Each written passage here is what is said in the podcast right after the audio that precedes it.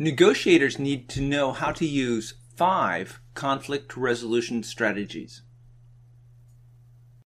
So, during a negotiation, when you know the other side is wrong in how they're viewing the world, what do you do?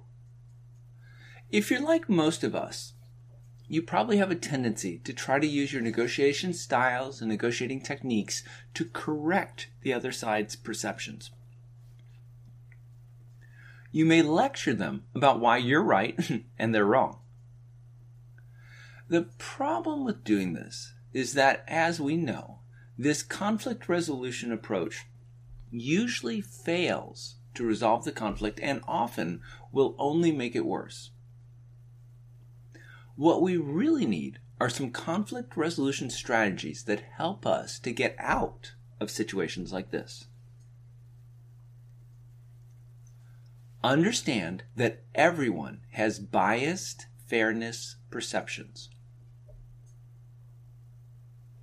Both parties to negotiation typically think that they're right and the other side is wrong because they can't understand how the other side is thinking.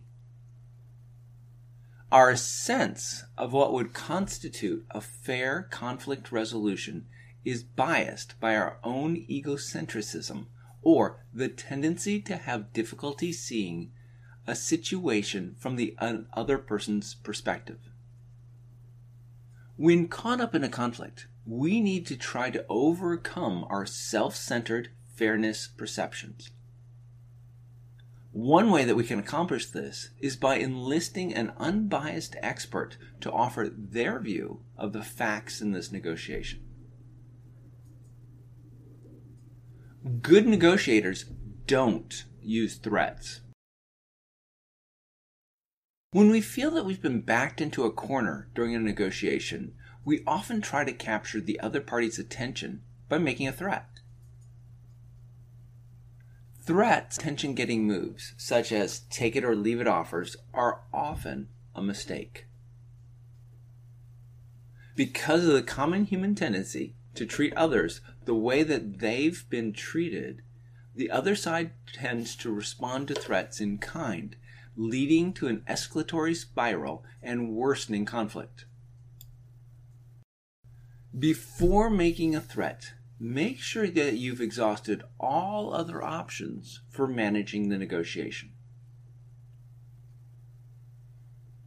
A negotiation is not about us versus them. During a negotiation, we need to realize that in order to build both strong relationships and loyalty, we need to rely on group connections. However, these are the same things that can also promote suspicion and hostility toward each side.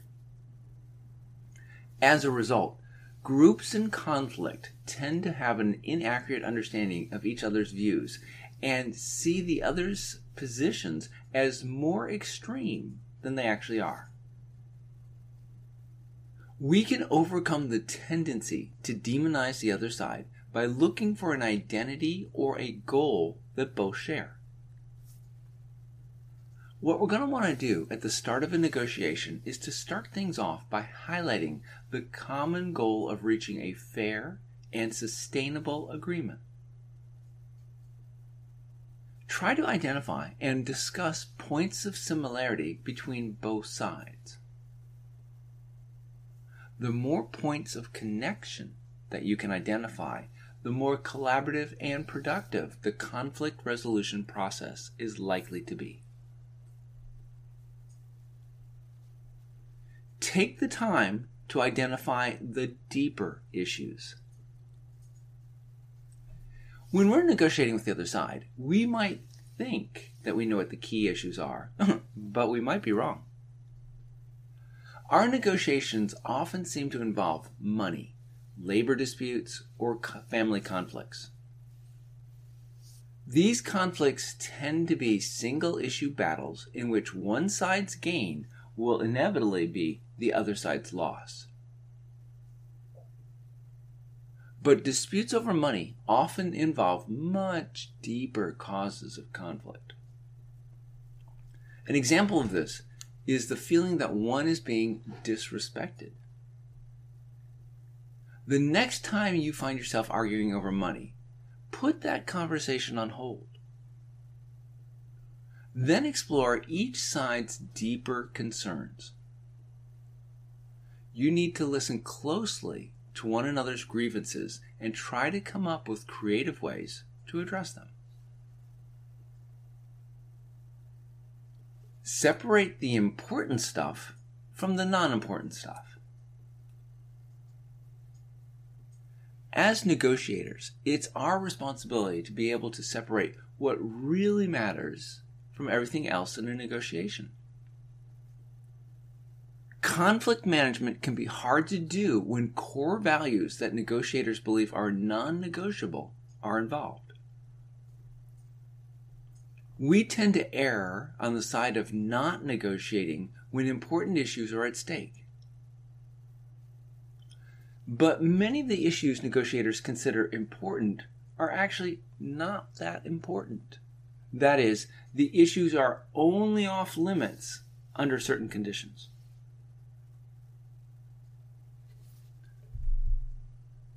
What all of this means for you.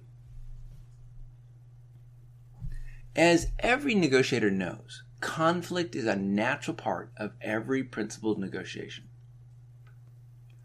What we need to understand is that when we encounter conflict, we can't just tell the other side that they're wrong.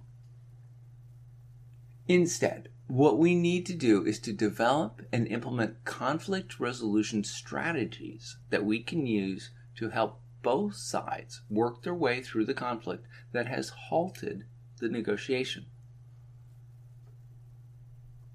In a negotiation, both sides generally think they're right all the time. We may need to ask an outside expert to step in and help both sides see how things really are. When we feel threatened during a negotiation, we may make threats against the other side.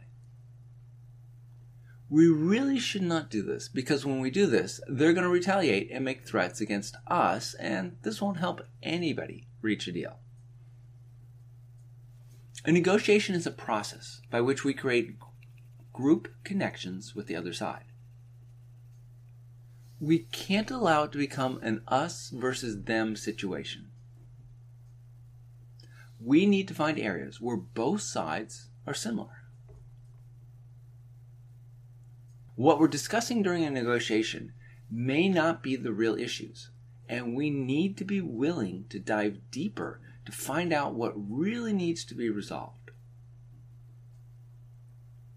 Although negotiation may involve many issues, negotiators need to be able to separate the important issues from the less important issues. We will always be living in a world that is filled with conflict. As negotiators, we need to realize this and we need to identify and refine conflict resolution strategies that we can use. By doing this, we'll be able to keep our next negotiation moving forward even when conflict does occur. Find ways to deal with the conflicts that you'll face, and you'll have a better chance of being able to get the deals that you're looking for.